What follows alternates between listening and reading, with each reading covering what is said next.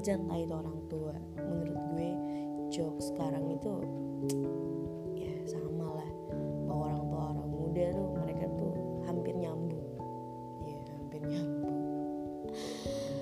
oke di sini kita bakalan kayak ngejelasin tentang dealing with negative people. The less you respond to negative people, the more peaceful your life will become. itu yang ada apa ya?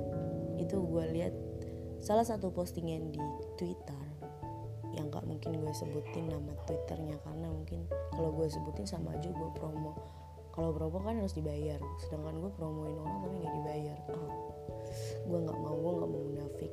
Ya kan sedekah aja kali eh, kayak promo promo promosiin akun Twitter orang iya sih sedekah tapi sedekah gue pilih-pilih aja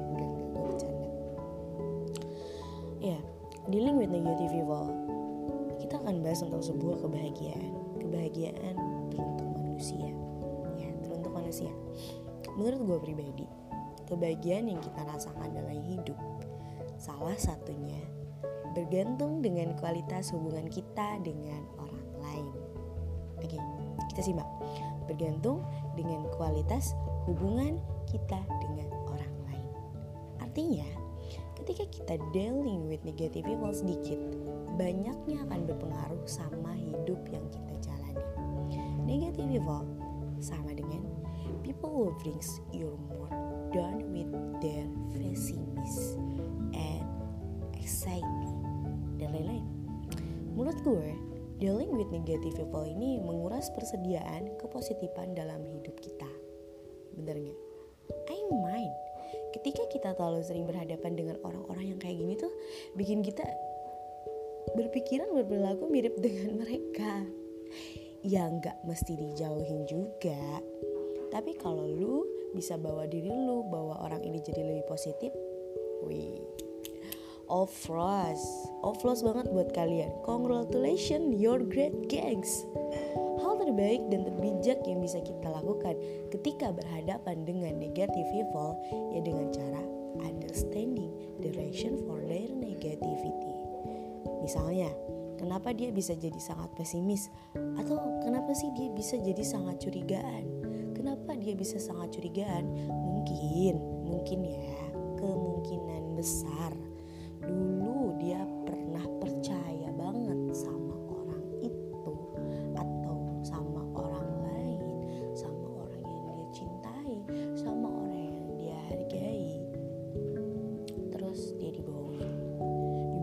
dibohongin abis-abisan dan mungkin membekas dalam hatinya. Membekas dalam hatinya. Muncullah sindrom patah hati.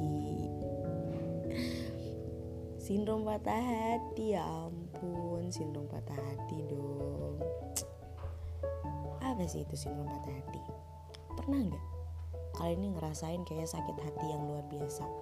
Bukan hanya mentalnya aja Nih gue kasih tahu ya.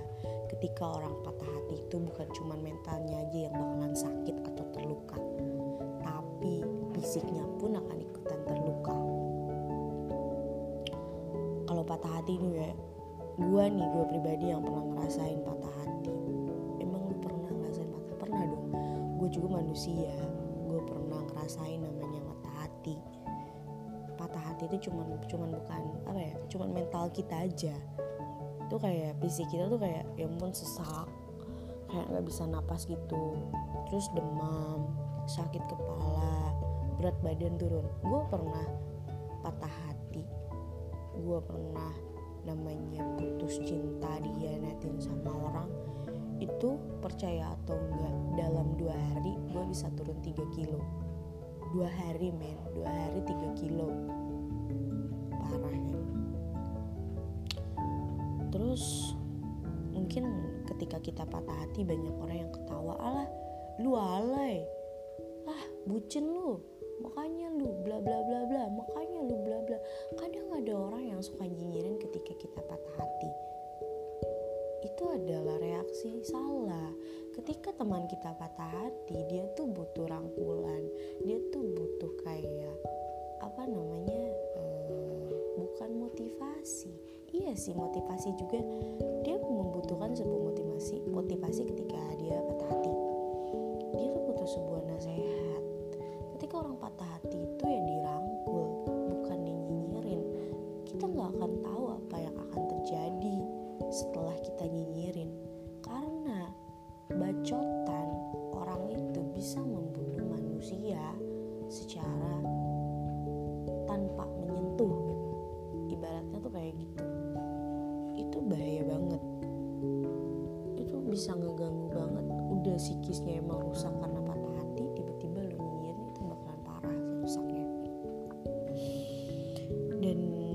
itu tuh harus buru-buru ditangani.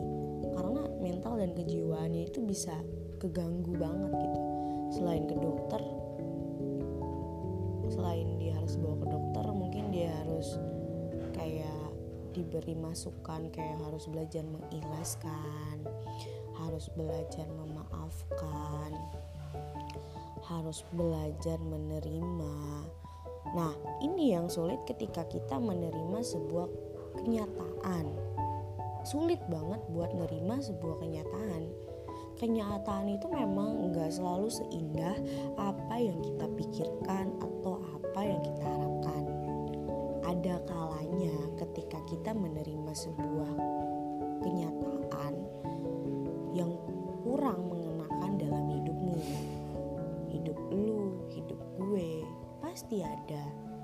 kenyataan yang pahit itu kita harus bisa menerimanya. Cot ya walaupun gue ngomong kayak gini emang gampang banget sih kalau ngomong gitu.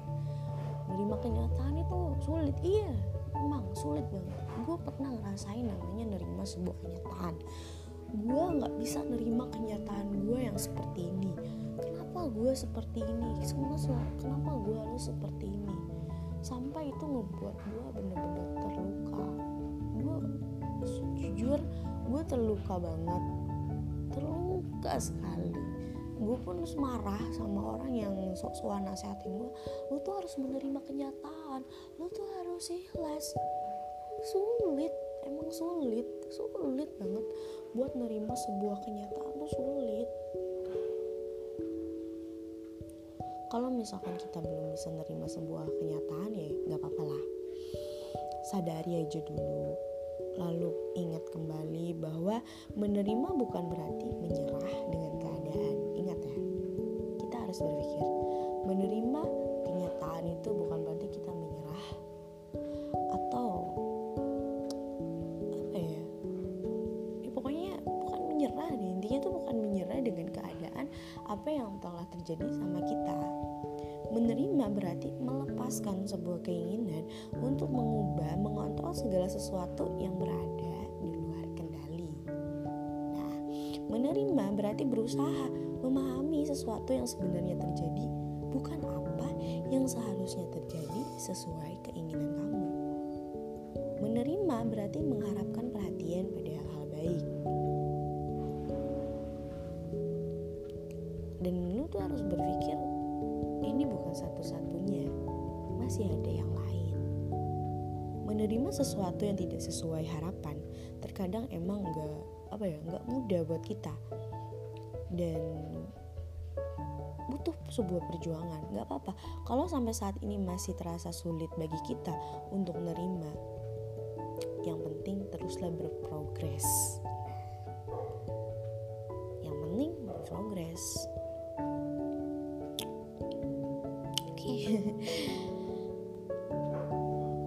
ya. Kenapa? Ya itu. Nah setelah kita udah tahu uh, alasannya kita udah ngerti. Ya kita harus kasih tahu sama orang yang curigaan ketika kita tahu alasannya jangan sampai kita jadi orang yang gak bijak ya. Pokoknya intinya tuh ketika kita berhadapan dengan orang seperti itu tuh karena nggak mudah.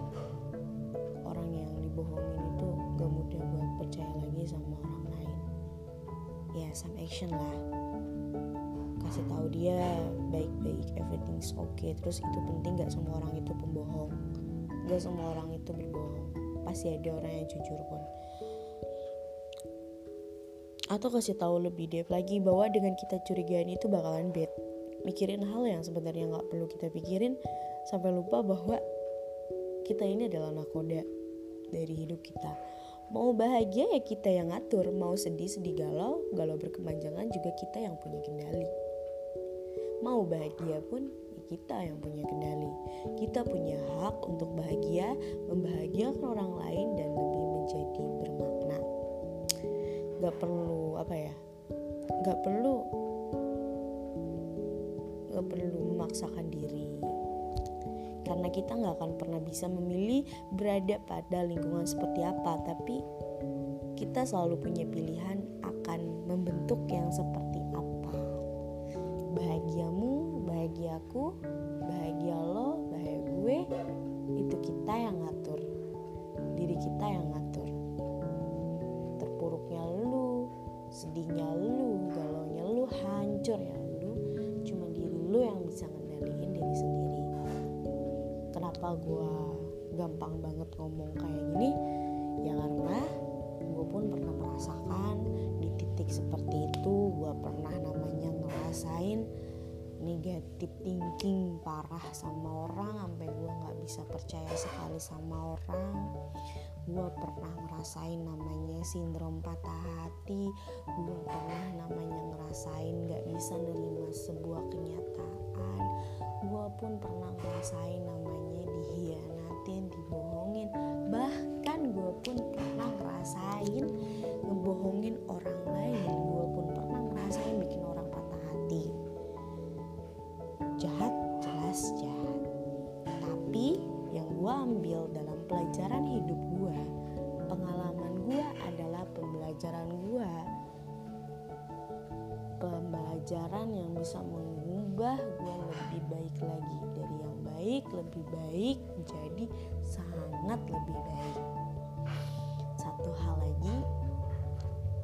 pesan gue buat orang-orang yang pernah patah hati. Pernah disakitin pernah dihianatin atau pernah dilukain sama orang-orang sekitar. Bukan cuma pacar cuma menyangkut pacar atau pasangan ya. Mau itu pacaran pernikahan keluarga ruang lingkup pertemanan please kalian jangan terlalu membenci mereka. Baga bagaimanapun tuh mereka pernah punya kontribusi penting dalam hidup kalian. Pernah menjadi bagian dari hidup kalian. Jangan pernah berhenti berbuat baik sama orang-orang seperti mereka. Terus berbuat baik walaupun mereka menusuk kalian secara celotehan gue di pagi ini. Semoga ya walaupun agak tersendat-sendat ya karena gue pun ngomong kayak gitu kayak ngerasain sakit banget. Sakit parah banget. Gue kayak flashback sama ya masa-masa itu. Ayo semangat. Semoga kita bisa ngejalanin hidup kita lebih baik lagi. Jangan baik walaupun lu tidak pernah dianggap baik. Oke reaction. Thank you buat kalian yang udah mau dengerin podcast gue semoga podcast gue bermanfaat. See you next time